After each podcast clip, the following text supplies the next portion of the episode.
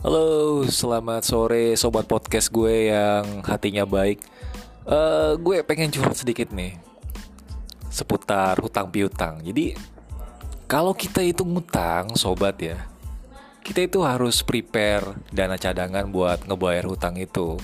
Misalnya uh, ambil contoh lah, kalau gaji kita itu 3 juta, hutang kita itu sejuta. Jadi uh, ya kita potong lah penghasilan kita itu minimal 500 gitu. Atau sejuta langsung potong. Atau langsung lunasin aja hutangnya ya. Biar kita itu nggak ada beban dalam menjalani kehidupan ini.